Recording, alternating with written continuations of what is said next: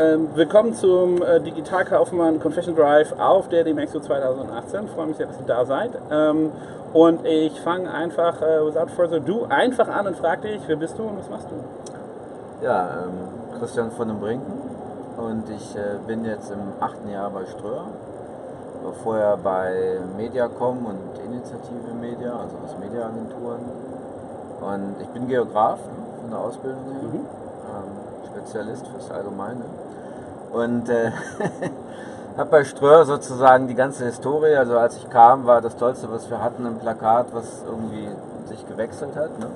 Okay. Noch nicht mal ein Screen, sondern nur die, Screen. Da die Rollers wir, Da sozusagen. fingen wir gerade an, die Screens einzuführen und unser Hauptargument war 1,5 Millionen Bildpunkte und waren fasziniert ne, von der Technik Mhm. und allem und seitdem ist da viel passiert. Ein Hauch, ja, muss man Ja, sagen. ja, und äh, ist immer was los bei Ströer. Ja. Und ähm, ich bin verantwortlich für Strategie und Innovation. Also das ist eine Stabsabteilung, die sozusagen in keinem der drei Silos ähm, sich bewegt. Okay. Ähm, wenn du sagst, in keinem der drei Silos sich bewegt, machst du dann die übergreifende Strategie oder darfst du dir eine Strategie ausdenken, die du implementieren kannst? untermauernd äh, eher. Ne?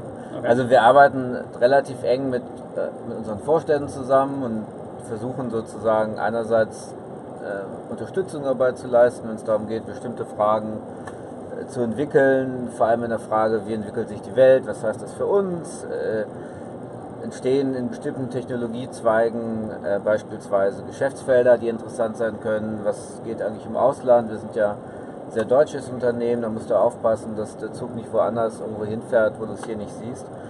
Ähm, das und ähm, natürlich arbeiten wir auch mit unseren drei Kerngeschäftsfeldern zusammen, immer wieder auf Projekten, die entweder ganz neu sind für alle oder Dinge ganz neu miteinander vernetzen oder eben spezifisch aus dem Bedürfnis eines Kunden herauskommen. Ne? Also Mhm. ein Kunde sagt, ich habe äh, irgendein Projekt, das weiß ich, Infrastruktur, Daten, Innovation, was auch immer und dann musst du dich im Grunde genommen verschiedener Dienste innerhalb des Konzerns bedienen, um das hinzukriegen. Okay, ich würde jetzt erstmal für den interessierten Zuhörer und Zuschauer versuchen, eine Definition rauszukriegen, was Ströer eigentlich ist, bevor wir über die Strategie, in welche Richtung es geht. Mhm. Also ich glaube 2008, als du das erwähnt hast, würde ich euch mal einordnen als ein ähm, äh, Außenflächenwerbeplatzvermarkter. Ja? Und was, was seid ihr heute geworden, nach den acht Jahren? Naja, wir nennen es Multichannel Medienhaus. Ne? oh, oh, oh, das kann ja, Ja. alle, also das musst du noch mal ein bisschen spezifizieren, bitte. Und das ist auch gar nicht so falsch. Es ist eigentlich gar nicht so falsch. Also im Grunde genommen ähm, ist die DNA tatsächlich eben die Idee, ortsbezogene Werbung zu machen. Und ähm, Ströer hat sich ja eigentlich immer schon extrem schnell entwickelt. Ja, also auch innerhalb der Plakatwelt, die für viele andere Medientreibende äh, teilweise schwierig zu greifen ist, weil sie eben sehr spezifisch ist und äh, nach anderen Regularien funktioniert, wie jetzt Online-Werbung oder so, war Ströer immer schon super dynamisch. Also wir haben Da- Darf ich da einmal nachhaken? Ja. Ähm, für mich als Außenstehender, die Dynamik, die ich bei Ströer wahrnehme, ist eine unheimliche Akquisitionsbereitschaft. Also so im Endeffekt ähm, nicht unbedingt Geschäftszweige selber bauen, sondern eher Geschäftszweige kaufen und groß machen durch das Kerngeschäft. Das ist so meine Wahrnehmung der äh, Strategie in den letzten drei bis vier Jahren. Liege ich da falsch? Oder wenn du meinst Dynamik, also für mich ist es eine Dynamik, die weniger aus äh, Wachstum im Chorgeschäft kommt, als durch ein, ein sehr akquisitionsfreudiges Haus. Du, du, äh, ja, es entsteht der falsche Eindruck, man würde sich alles kaufen, ja, und das ist Mhm. eben nicht ganz richtig. Wir nennen es intern das Känguru-Prinzip, äh, leerer Beutel, großer Sprung. Ja, das heißt, äh, wir gehen ja nicht mit prall gefüllter Brieftasche durch die Gegend und kaufen uns willkürlich irgendwas zusammen, sondern äh, Wo gerade das von außen manchmal so wirkt. ja, aber, fälschlicherweise, Okay. ja. Also, äh, zum Beispiel hier online, die hätten sicherlich wesentlich mehr Cash erlösen können von angloamerikanischen Unternehmen, die daran interessiert waren und wir konnten mit einer Vision überzeugen. Ne? Mhm. Also, das heißt, wir versuchen nicht wahllos irgendwas zu kaufen. Das, was uns ausmacht, immer schon, also früher, als wir nur noch Plakat gemacht haben und jetzt auch, ist Unternehmertum. Und das ist das, was mich daran fasziniert. Du hast in der Tat extrem kurze Wege. Das heißt, wenn du einen der Vorstände von einer Sache überzeugst, da musst du ziemlich gut vorbereitet sein und ziemlich guten Pitch haben. Äh, und äh, dann ist es in der Regel so, dass sehr schnell auch gehandelt wird. Dann gibt es nicht nochmal viele Gremien, wo alles nochmal weich gekocht wird. Und dann diskutiert man hin und her, macht eine Matrix und dann braucht Also von vielen Unternehmern, die zack, auch bei, bei euch in die Gruppe gekommen sind, ist das auch eine Sache, die ich rausstreichen würde. Da wird auch so berichtet, es gibt so WhatsApp-Kontakte oder mal eben einen Anruf, auch mitten in der Nacht, um eine Entscheidung zu fällen. Und die Entscheidung gilt. Also das gesprochene Wort, äh, auch Son so. Sonntagnachts, Ja. äh, ist äh, das gesprochene Wort. Und dann geht's los. Ja, genau. ähm, also das ist auch äh, definitiv eine Sache, die ich so von außen wahrgenommen habe. Also wenn du jetzt ähm, das nimmst, also ein dynamisches Haus mit kurzen Entscheidungswegen, wie seid ihr denn den, äh, den Weg äh, gegangen strategisch von diesem Außenwerbeflächenvermittler hin zu einem Multichannel Medienhaus. Medienhaus? Mhm. Ähm, war das nicht wirklich so ein bisschen äh, kaufen und gucken oder war da tatsächlich Nee. eine, eine feste Strategie dahinter, Nee, wie ihr äh, das zusammengebaut Es habt? gibt eine Kernstrategie und innerhalb derer machst du auch immer wieder mal Fehler, die Mhm. du dann korrigieren musst. Ne? Also das heißt, Strategie ist bei uns nicht Dogma, dass wir sagen, wir legen die jetzt fest und das ist jetzt ein Fünfjahresplan, sondern wir sind im Grunde genommen jeden Tag bereit, die Pläne, die wir gemacht haben, zu hinterfragen und auch wieder zu verwerfen, wenn wir merken, dass sich entweder der Kontext ändert also, oder eben wir feststellen, der Plan war nicht so gut. Ja? Also äh, eine Zeit lang haben wir sehr auf E-Commerce-Themen gesetzt ne? und das ist ein Ding, wo wir gemerkt haben, Also da, da waren ja viele Akquisitionen hier mit äh, äh, IMakeYouSexy.com, ich habe den Namen der, der Firma vergessen, mit, mit Foodist, mit anderen, wo du, äh, wo du äh, sozusagen die Leitlinie relativ klar erkennbar war.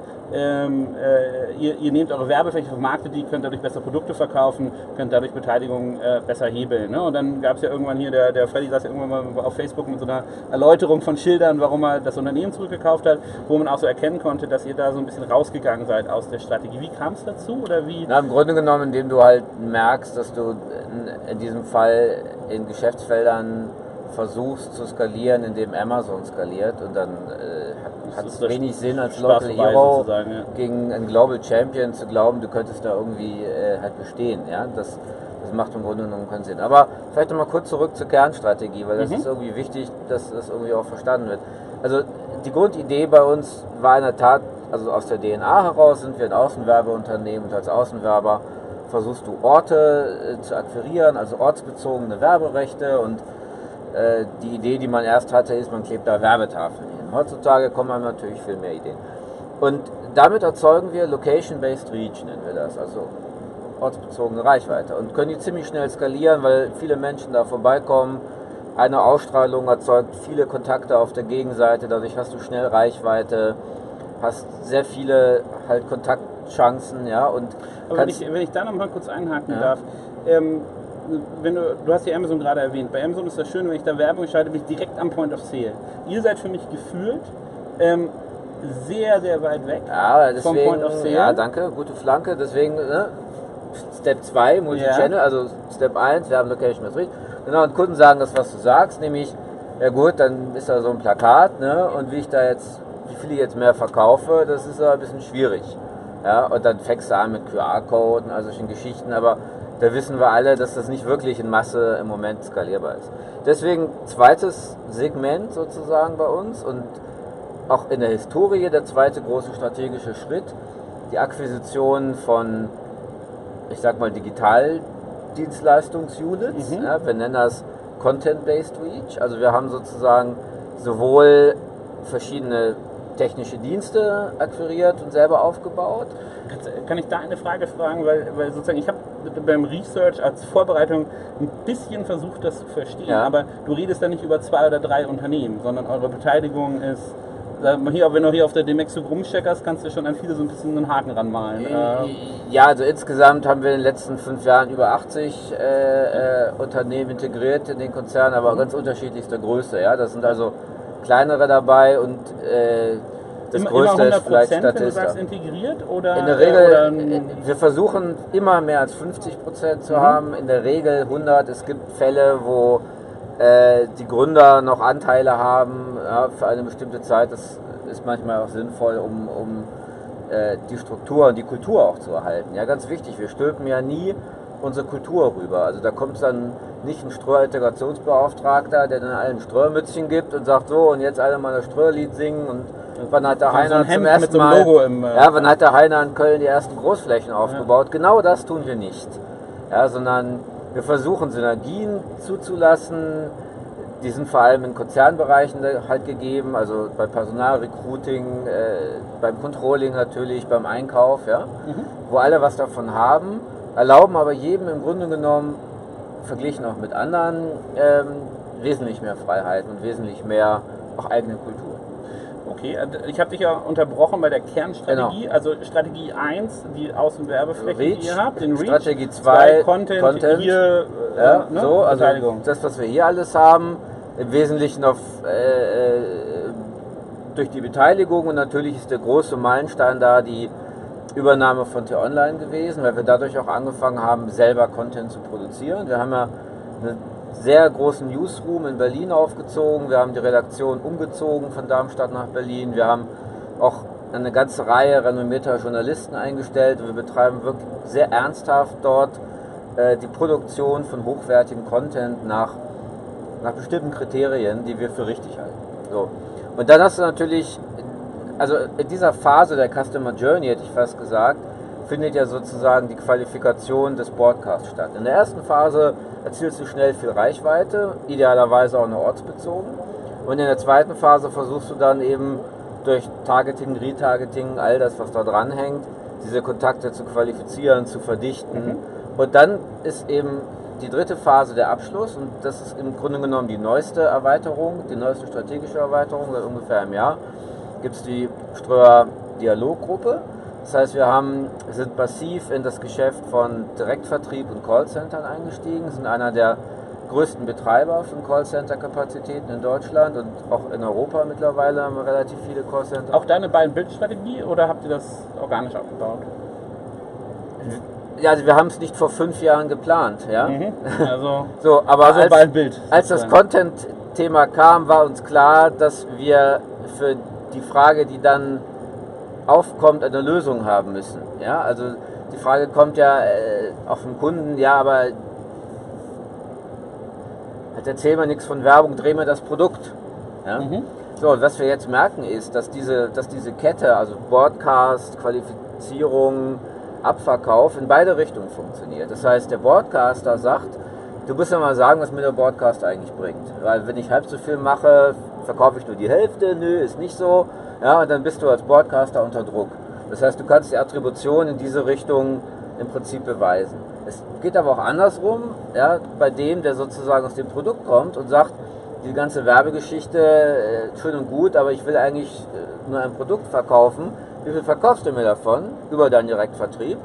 Da hast du die Situation, dass du das erstmal skalierst, bis du abnehmende Grenznutzen hast und dann ist die Argumentation zu sagen, du musst die Source of Business erweitern, wie wäre wenn wir jetzt mal Werbung machen, um äh, andere Zielgruppen dem Produkt zuzuführen, um, um äh, da eine Verbesserung zu erzielen, die ist dann relativ naheliegend. Dann sagt der Kunde im Grunde genommen, ja können wir machen, dann zahle ich dir ein bisschen höheren CPO, ja, weil ich verstehe, dass ich nicht immer den gleichen CPO haben kann. Ja? Mhm. Und äh, dann sehen wir ja, wie es funktioniert. Wenn nicht, hören wir sofort auf. Also du zäumst sozusagen die Customer Journey aus beiden Richtungen heraus auf. Und das ist natürlich ein sehr starkes, kundenzentriertes Argument. Ja, und nicht irgendwas Abstraktes, was so im Raum schwebt, das auch eine Vertriebsabteilung dann nicht anfassen kann und sagt, ja, hier ist irgendwie Marketing. Also sozusagen von diesem Argument, Mensch, äh, ihr macht ja nur hübsche Bildchen irgendwo in Pampa, ja, äh, habt ihr mit dieser Strategie dafür gesorgt, dass der Point of Sale, der eigentliche Produktverkauf, wie du schon sagtest, entweder von der einen Richtung oder der anderen Richtung nachweisbar ist. Also ihr habt sozusagen strategisch darauf geachtet zu sagen, okay, wie äh, beweise ich meinem Kunden, dass das, was ich mache, eine gewisse Effizienz mitbringt. Richtig, ne? also die, die Marketing-Sprachversion heißt, dass wir die Customer Journey versuchen, möglichst lückenlos in Raum und Zeit ja, zu attributieren und natürlich innerhalb unseres Angebotes skalierbar zu machen. Weil das Problem ist ja sonst in solchen Geschichten, du hast eine Attributionskette, der Kunde ist begeistert und sagt, wunderbar, funktioniert gut, jetzt bitte skalieren. Ja, und der Anbieter sagt, ja, ist ein schwierig, haben wir nicht die Reichweite, kriegen wir so nicht zusammen, müssen wir da und da. Und dann klappt es nicht mehr. Und wir haben einen Vorteil, dass wir natürlich tierisch viel Audience erreichen. Also ihr, ihr könnt sozusagen sagen, komm, wir, wir, beweisen dir das und danach darfst du aus dem Feuerwehrschlauch trinken. Also du kannst sozusagen, äh, ähm, äh, wenn es denn einmal geklappt hat, ähm, ist, ist das bei euch nicht vorbei, sondern ihr könnt den Hahn aufdrehen. In der Regel ja. Mhm. Genau. Und das im deutschen Markt. Ähm, wenn ich mir das jetzt anschaue, du hast das schon mal drauf, äh, drauf hingedeutet, ich bin ja kritisch äh, gegenüber allen Modellen, die nicht Amazon sind, wie viele im Markt. Ja? Weil, also äh, muss, man, muss man fairerweise sagen, das ist schon ein harter Kampf, ja? vor allem wenn man das versucht regional zu machen. Zumal sie ja jetzt auch ähm, vorher, würde ich mal, als einen indirekten Point of Sale, der für viele Kunden wahrscheinlich eine Wichtigkeit hatte, okay, aber seit zwei Jahren äh, mit äh, Äh, jetzt auch gerade wieder umbenannt, äh, äh, Amazon Advertising, was auch immer, oder Amazon Media oder wie auch immer, da ist ja dann der Spaß vorbei für euch, weil sie auf einmal ähm, Budgets akquirieren, die wahrscheinlich Premium vorher traditionellen Vermarktern äh, zugeflossen sind. Ähm, ist das eine Sache, die ihr merkt oder differenziert der Kunde durchaus zwischen dem Online-Werbung und sagt halt, okay, in meinem Channel-Mix attribuiere ich so viel jetzt hier zur, zur Online-Werbung, ähm, aber meine Plakat-Print, äh, mein Steuerpaket sozusagen, das fasse ich nicht an. Ist das sozusagen noch eine Sache, die wahrgenommen wird? Also habt ihr sozusagen Rettung im Kanal? Oder sagt der Kunde, nee, ich habe den gesamten Marketing-Budget und das schifft sich komplett rüber in den ähm, digitalen Bereich? Nee, wir haben die Rettung, also ja im Kanal, ich hätte gesagt in dem Merkmal Ort. Ja? Mhm. Also diese Plakatwelt dreht sich ja unheimlich stark um dieses Thema Ort. Wir nennen das Proximity, Mhm. Nähe, ne, wie auch immer. Und wir merken, dass alle rein digital DNA-Vermarkter ja, mit dem Thema Ort sich schwer tun. Ist ja auch logisch, weil alles im Internet ist ortslos. Ja. Ja, so. Und der Pitch, den wir haben, ist, dass wir sagen, im Grunde genommen gibt es halt zwei Räume, realer Raum, digitaler Raum, die überlagern sich permanent, das merken wir ständig. Und in dieser Überlagerung entsteht- Überlagen und, und verknüpfen sich auch und verknüpfen ne? sich, Ja? genau. Und darin liegt ein riesiger Möglichkeitsraum. So. Und der ist groß, groß ist schon mal gut, weil groß hat immer viele Möglichkeiten. Ja? Und äh, mit dem Thema Ort kommen wir natürlich unheimlich gut zurecht. Mhm. Während reine Digitalvermarkter mit einer rein digitalen DNA tun sich damit erstaunlicherweise relativ schwer. Also Google hat relativ spät ja, erst angefangen und für deren Verhältnisse mit, mit äh, ich, will nicht sagen angezogene Handbremse, aber mit weniger Vollgas ortsbezogene Themen zu integrieren in die ganze Denke. Ja? Die ganze Sache mit Waze und so, die kam relativ spät, da wo schon alle das Lied gesungen haben, war denen auch klar, wir müssen unbedingt da rein und Mobile, okay, passt ja super und so. Ja? Und du merkst, bei Ströer ist das in der DNA. Okay, weil das, ähm, weil ich finde, die, die Antwort, die viele Unternehmen äh, und auch viele Unternehmer oder Strategienunternehmen ähm, mir immer liefern, wenn ich sie frage, was ist denn nun mit Amazon, ist immer äh, eine, ähm, eine äh, so irgendwas zwischen Hilflosigkeit und Zwangsoptimismus.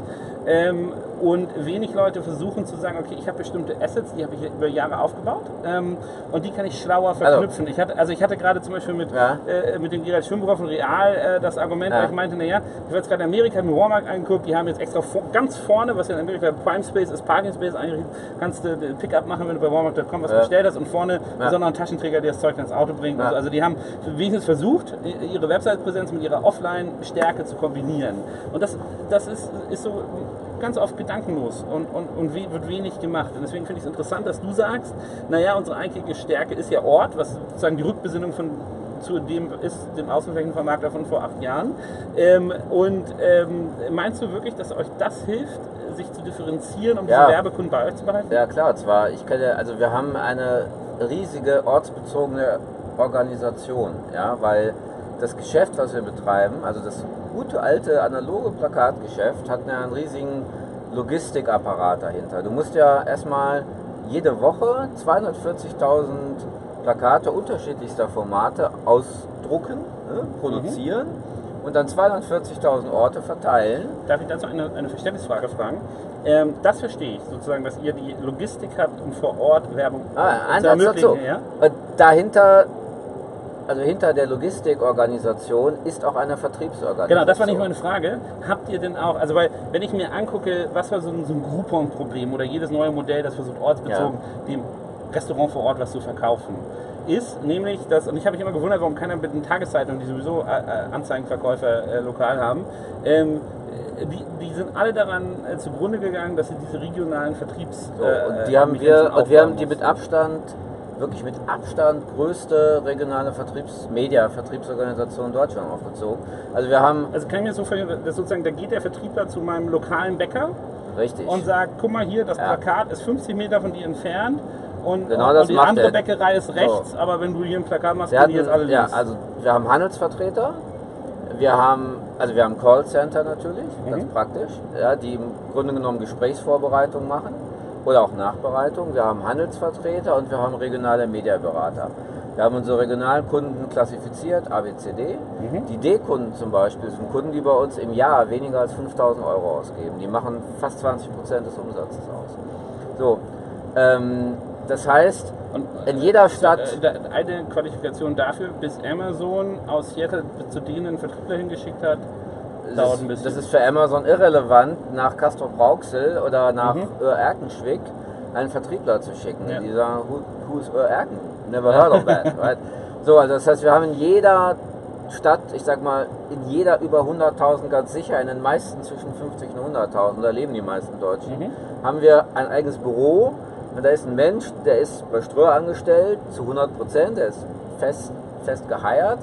Und der, der wird zentral gesteuert, also von regionalen Vertriebscentern, die sozusagen mit Datenintelligenz ihn unterstützen. Die sagen also, heute gehst du am besten mal in die so und so Straße und klapperst die Fahrradhändler ab. Fiktiv jetzt, ne? Mhm. So, und der hat ein reduziertes Angebot. Das heißt, der greift nicht auf, insgesamt vermarkten wir, schwierig zu sagen, in Kombination 500, 600 verschiedene Produkte, das kann keiner beherrschen. Der nutzt also, wir nennen das Do It For You.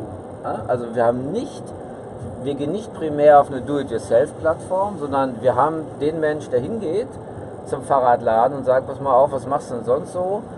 gelbe Seiten, ne? oh, hm, ganz schön teuer, liest sowieso kein Mensch mehr, machst irgendwelche Tageszeitungsanzeigen und im Kegelmagazin hier vor Ort. Mhm. Und in Summe gibt es 4000 Euro aus. Und die Banden nicht auf dem schlecht. Fußballplatz. So, die Banden, ne? 5000, ja.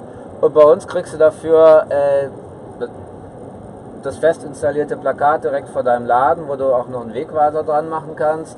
Kriegst darüber hinaus einfach strukturierte Online-Angebote. Wenn du zum Beispiel keine Webseite hast, dann können wir dir dabei helfen. Social, was auch immer. Ja? Also einfach runtergebrochene Online-Angebote.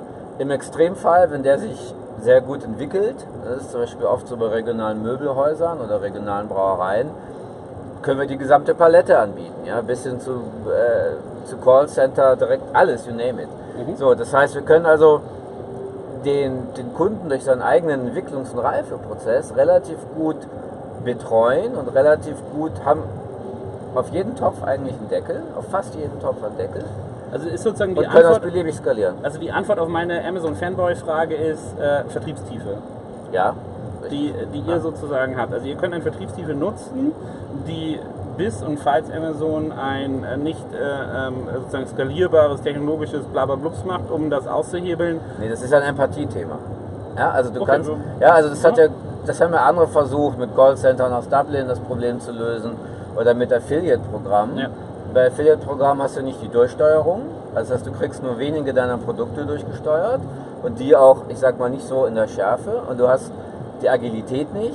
Ja, und bei einer zentralen technisierten Lösung, also mit Chatbot-Technologie, was auch immer, ja, hast du, fliegst du sehr schnell aus der Empathiekurve. Mhm. Ähm, einem Menschen etwas zu verkaufen, also ich sag mal, einem, einem lokalen Fahrradhändler ein Produkt zu, oder einem, einem Möbelhaus etwas zu verkaufen, hat da was mit Empathie, Vertrauen, Engagement, Gefühl zu tun, ja, zu merken, was interessiert den, was will der, wie weit ist der, die sind ja auch nicht alle doof. Ja. Ja, die Zeiten, wo du da nur Leute hast, die sagen, Werbung, toll, aufregend, noch nie davon gehört, wow, die sind längst vorbei. Die sind ja alle edukiert. Okay, also dann, wenn ich das zusammenfasse, du hast jetzt beschrieben, wie ihr den Weg gegangen seid, wo ihr heute seid und äh, wie ihr mit der größten sozusagen schwarzen Wolke am, äh, am Himmel Es umgeht. ist für uns keine schwarze Wolke. Du, du hast den Grund beschrieben, warum es für euch keine schwarze Wolke ist. Ähm, Strategie ist ja immer für mich was nach vorne gerichtet ist. Wie geht es denn jetzt weiter mit dem Multichannel Medienhaus? Also wenn wir in einem Jahr äh, äh, treffen, du hast ja gesagt, ihr seid sehr dynamisch, daher nehme ich das mal mit einer Einschränkung, aber wo, wo entwickelt ihr euch denn jetzt hin, um weiterhin ähm, aktuell zu bleiben? Weil wir sind halt, äh, oder was jetzt viel von den Medien diskutiert wurde, weil ihr seid gar nicht mit dem Stand auf der Demexco, sicher mit vielen Unternehmen, an denen ihr beteiligt seid auf der Demexco, aber nicht mit dem eigenen Stand. Wie kam es denn dazu und wie passt das in eure Strategie? Also ja, zwei Themen, ne? Mhm. Strategie, Outlook, Demexco. Kurz zu Demexco. eigentlich relativ einfach. Ja. Ähm, so ein Demexco-Projekt, sag ich mal, ist einfach ziemlich teuer, ist ein ziemlich hohes Investment. Mhm. Und was wir gemacht haben, ziemlich simpel, wir haben im ersten Schritt mal Weil ihr hattet ja auch immer so Stände, die jetzt nicht für eine Mark 50 ja gut, also ne? wenn, dann musst du es auch richtig Ja. machen. Ne? Also dann irgendwie sich in die Ecke zu Zweistöckig stellen mit Fähnchen, Elefanten. Streuer, das ist auch, Ja. ne? also wenn du Marktführer bist, dann, dann musst du schon irgendwie auf Augenhöhe mit allen anderen Marktteilnehmern hier reingehen, ja? äh, konsequenterweise. Und du hast dann auch sehr schnell internen tierischen Bedürfnissog. Also da hast Mhm. du halt ganz viele Leute, die da stehen müssen, ganz viele Kunden, die kommen wollen, ganz viele Gespräche und so weiter. Das musst du alles bedienen. So, wir haben das ja auch jahrelang erfolgreich gemacht. Wir haben einfach gemerkt, es ist ein hohes Investment. Ja, äh, Total Cost of Ownership ist hoch sechsstellig. Ja. Und einfach im ersten Schritt mit unseren Publishern und mit unseren Kunden geredet, gesagt, wie wichtig ist das für euch? Braucht ihr das? Kriegt ihr da etwas von uns mit, was euch, was ihr sonst vermisst? Gibt es eine andere Möglichkeit, euch das mitzuteilen? Ihr wisst, was es kostet. Es geht im Grunde genommen voll in die P&L rein. Ja? Mhm. Also so, ihr wisst alle, was das heißt. Ja? Ähm, Im Ergebnis war das Bedürfnis, das eigene Bedürfnis, das zu tun, nicht so stark, dass wir es nochmal halt getan haben. Das heißt nicht, dass wir jetzt nie wieder hier hingehen. Aber wir hielten es für, für richtig, Mhm. sozusagen, zu sagen, äh, auch nicht als Provokation oder als politisches Statement, irgendwas, sondern einfach nur aus Effizienzgründen. Das machen wir jetzt nicht. Wir haben alle gestern ähm, eingeladen und äh, alle Informationen sozusagen gegeben, die wir geben konnten, waren auch alle unsere Partner da und alle Kunden. Und ich, mir ist nicht bekannt, dass irgendeiner sagt, ich vermisse da jetzt was. Nee, also ich finde es ein unheimliches Zeichen der Stärke und der Marktführerschaft, weil ich kann ja aus meiner Sicht sehen, warum sind mit, mit zahlreichen Unternehmen, die ich hier- aufgebaut habe, warum sind wir hier auf der Demexco? Das hat ganz viel mit Trust zu tun, ne? weil wir, wir, sind, wir sind jung, äh, wir sind äh, frisch am Markt und die Leute lustigerweise assoziieren mit so einem Stand Nachhaltigkeit. Sie kommen dann dahin, unterhalten sich mit dir und es ist für uns gar nicht so, dass wir viele Verträge abschließen würden, aber die Leute sehen das Ja. und nehmen uns wahr. Und natürlich, wenn du Marktführer bist, also dass das Ströer auch noch nächstes Jahr geben wird, äh, wird ja keiner hinterfragen. Ne? Also deswegen fand ich es ich fand's lustig, aber sinnvoll, ähm, weil man ja diesen, äh, diesen Hauptfaktor, der, der die Wichtigkeit des Messestandes ausstrahlt, nämlich diese, die sozusagen Platzhirschherrschaft, ähm, die beweist man eventuell durch auch mal ein Jahr weg sein, mehr als dass man ähm, Ja, und, äh, ne? die, so, das dritte Stockwerk aufbaut. Ne? Exakt Also- so, aber ganz wichtig, es ist nicht irgendeine Provokation dahinter oder irgendeine Arroganzhaltung, sondern wir haben auch in den letzten Tagen aktiv ja, den Dialog mit unseren Publishern und mit unseren Kunden und auch mit unseren Mitarbeitern natürlich ähm, auch gesucht, ja, den auch geführt, den Mhm. auch aktiv geführt und äh, äh, sind jederzeit offen. Also wir wollen uns hier nicht irgendwie jetzt äh, als etwas gerieren, was, was, was irgendwie ein Urteil fällt, ja, hier drüber. oder So, ich finde das super hier, ja, aber Oh. sind wir halt Cool, aber dabei. äh, das war ja der, der eine Teil meiner Frage. Äh, der Der zweite, war zweite nach vorne Strategie. raus. Ja, also äh, du hast natürlich, also das Unternehmen ist extrem gewachsen. Ne? Als ich Mhm. vor acht Jahren da, da anfing, da, waren, da haben wir gerade so einen 1000 Mitarbeiter gefeiert, da gab es eine große Torte. Jetzt sind wir so über 14.000, ja, so an, klopfen wir an die Tür zu 15.000, also es ist ein extremes Wachstum gewesen. Gibt es da immer noch Torten? Äh, nee, gibt keine Torten mehr, weil es ja ständig auch schwankt. Da sind auch viele Callcenter-Agents dabei und da hast du natürlich äh, mehr, mehr Varianz in deinem Staff-Count. Ne? So, und ähm, Torten gibt es sowieso nicht mehr. Ja. das ist ein sehr gesundes Unternehmen, aber wenn du an der Börse bist, gibt es keine Torten mehr. So, und was wir im Grunde genommen jetzt äh, als Herausforderung haben, und das Frage, wie geht's weiter, ist natürlich, wie kriegst du jetzt zunehmend die richtigen Skaleneffekte gehoben? Also du hast, ein, du hast unheimlich viele Callcenter-Agents. Es gibt unheimlich faszinierende Dinge im Bereich AI, Conversational AI, Cognitive AI und so weiter. So, und es ist unheimlich einfach, dir irgendeinen coolen Dummy zu zeigen, der super aussieht und der toll funktioniert und ein Video zu drehen. Google hat das erfolgreich gemacht letztens, ja. Diese, diese Sache da mit dem chinesischen Restaurant und all so ein Kram. Aber das ist das eine, das ist gut und richtig und das fasziniert alle und macht sozusagen die Möglichkeiten klar. Der zweite Schritt ist aber, Ist aber auf dem Gardener Hype-Cycle noch da, ne? so, muss man richtig. sagen. Und der zweite Schritt ist, solche Dinge, sowas in der Art zu implementieren. Ja, und also zu exekutieren, zu implementieren und skalierbar zu machen und nicht nur einen Use Case zu haben, der irgendwie in einer Präsentation gut funktioniert. Und ehrlich gesagt, das ist die Sache, mit der wir im Moment massiv beschäftigt sind. Also damit dieses riesige Wachstum, was wir haben, die, diese vielen Assets, noch besser miteinander zu verzahnen. Das hat viel zu tun mit Systemen, das hat was zu tun mit Prozessen, das hat was zu tun mit Produkten, ja, das hat was zu tun mit, mit Technologien, also mit, mit Innovationstechnologien und so weiter. Da steckt ein sehr großes Potenzial. Das ist im Moment jetzt erstmal das, was wir hauptsächlich tun. Aber ist das eine Strategie oder Hausaufgaben machen? Das ist Teil der Strategie, ist es auch die Hausaufgaben zu machen, weil du okay. musst ja auch den Grund, den du sozusagen erobert hast, auch absichern. Ja? Ja, sonst, ja. sonst ist das, sonst bist du ja auf dünnem Eis und das Ja. ist äh, auch äh, natürlich fahrlässig, ja? weil du gehst ja mit dem Geld deiner Shareholder um. Ne? Mhm. Also, also von daher sind wir im Moment sehr damit beschäftigt, also operativ die Dinge noch besser zusammenzubringen. Okay. Und äh, also sozusagen, das war ja der, der Blick auf ein Jahr, wenn ich dich dann frage. Also ihr würdet sozusagen sagen, okay, dieses Wachstum, ein Faktor 14 auf die Angestellten, ähm, das verdauen wir jetzt gerade, ähm, äh, segmentieren das rein. Ähm, äh, allerdings hast du ja gesagt, diese Dynamik ist ja äh, sozusagen eure DNA. Ähm, und aus meiner Erfahrung heraus sind ja Unternehmen ähm, äh, in der Konsolidierung der äh, bestandenen Dynamik immer, okay, das ist eine Hausaufgabe, das müssen sie machen. Das macht sie jetzt strategisch nicht so happy, weil ihre DNA dynamisch ist. Ähm, mein, also wird man weitere Akquisitionen von euch sehen, dass ihr sagt, okay, die Bereiche erschließen wir uns oder wenn wir jetzt uns AI oder irgendeins der anderen, äh, ich nenne immer Konferenzthemen äh, anschauen, ähm, äh, vielleicht steigen wir da nochmal ein. Ist das eine Sache, die ihr nicht ausschließt, weil ihr sagt, wir sind Dynamik oder ist das eine Sache, oder dynamisch, oder ist es eine Sache, die ihr auf jeden Fall machen werdet strategisch, wo ihr sagt, okay, ja, wir gucken uns jetzt Bereiche an, wir machen unsere Hausaufgaben, aber parallel, wenn was ist, dann zocken wir das und gehen da rein. Also wir schließen so gut wie nichts aus, würde ich sagen. Ja, wir Okay. sind immer offen. So eine offene Strategie. Ja, wir nennen das Real-Time Strategy. Ja. Ja. Also in Realzeit verändern wir die Strategie permanent, weil die Welt sich ständig verändert. Also Das ist auf fairerweise im digitalen Umfeld eine So. durchaus valide Aussage. Und, und anders kannst du es nicht machen. Aber ja, und, und äh, klar, es gibt immer wieder Dinge, die uns faszinieren. Wir stellen uns immer wieder die Frage, ist dieser primär deutsche Footprint, äh, ist das nicht auch, das hat natürlich auch ein Risiko, ja. Äh, wir stellen uns immer wieder die Frage, wie kriegen wir das Plakatgeschäft besser digitalisiert. Also du musst ja aufpassen, dass die, dass die Spannbreite, die du hast, nicht zu groß wird und sich sozusagen überspannt. Ja? So, wir stellen uns, äh, wir haben immer wieder faszinierende, wir haben natürlich das Glück, ja, den Segen, dass sehr viele ähm, Leute, die gute Ideen haben, damit zu uns kommen, weil sie mit uns zusammenarbeiten möchten, weil sie sich möglicherweise auch gut eingegliedert sehen bei uns aufgrund der Art, wie wir mit unseren Partnern umgehen. Und dadurch kriegen wir viel mit, was irgendwie interessant und cool und großartig ist. Mhm.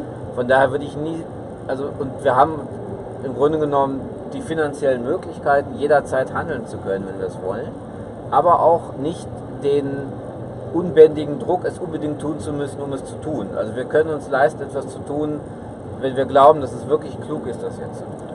Also das würde ich mal so zusammenfassen als eine interessierte Offenheit, äh, euch weiterzuentwickeln, während aber das Verständnis da ist, dass die sozusagen äh, die Tortenstücke, die ihr jetzt gekaut habt, erstmal verdaut werden müssen und äh, aufbereitet werden müssen.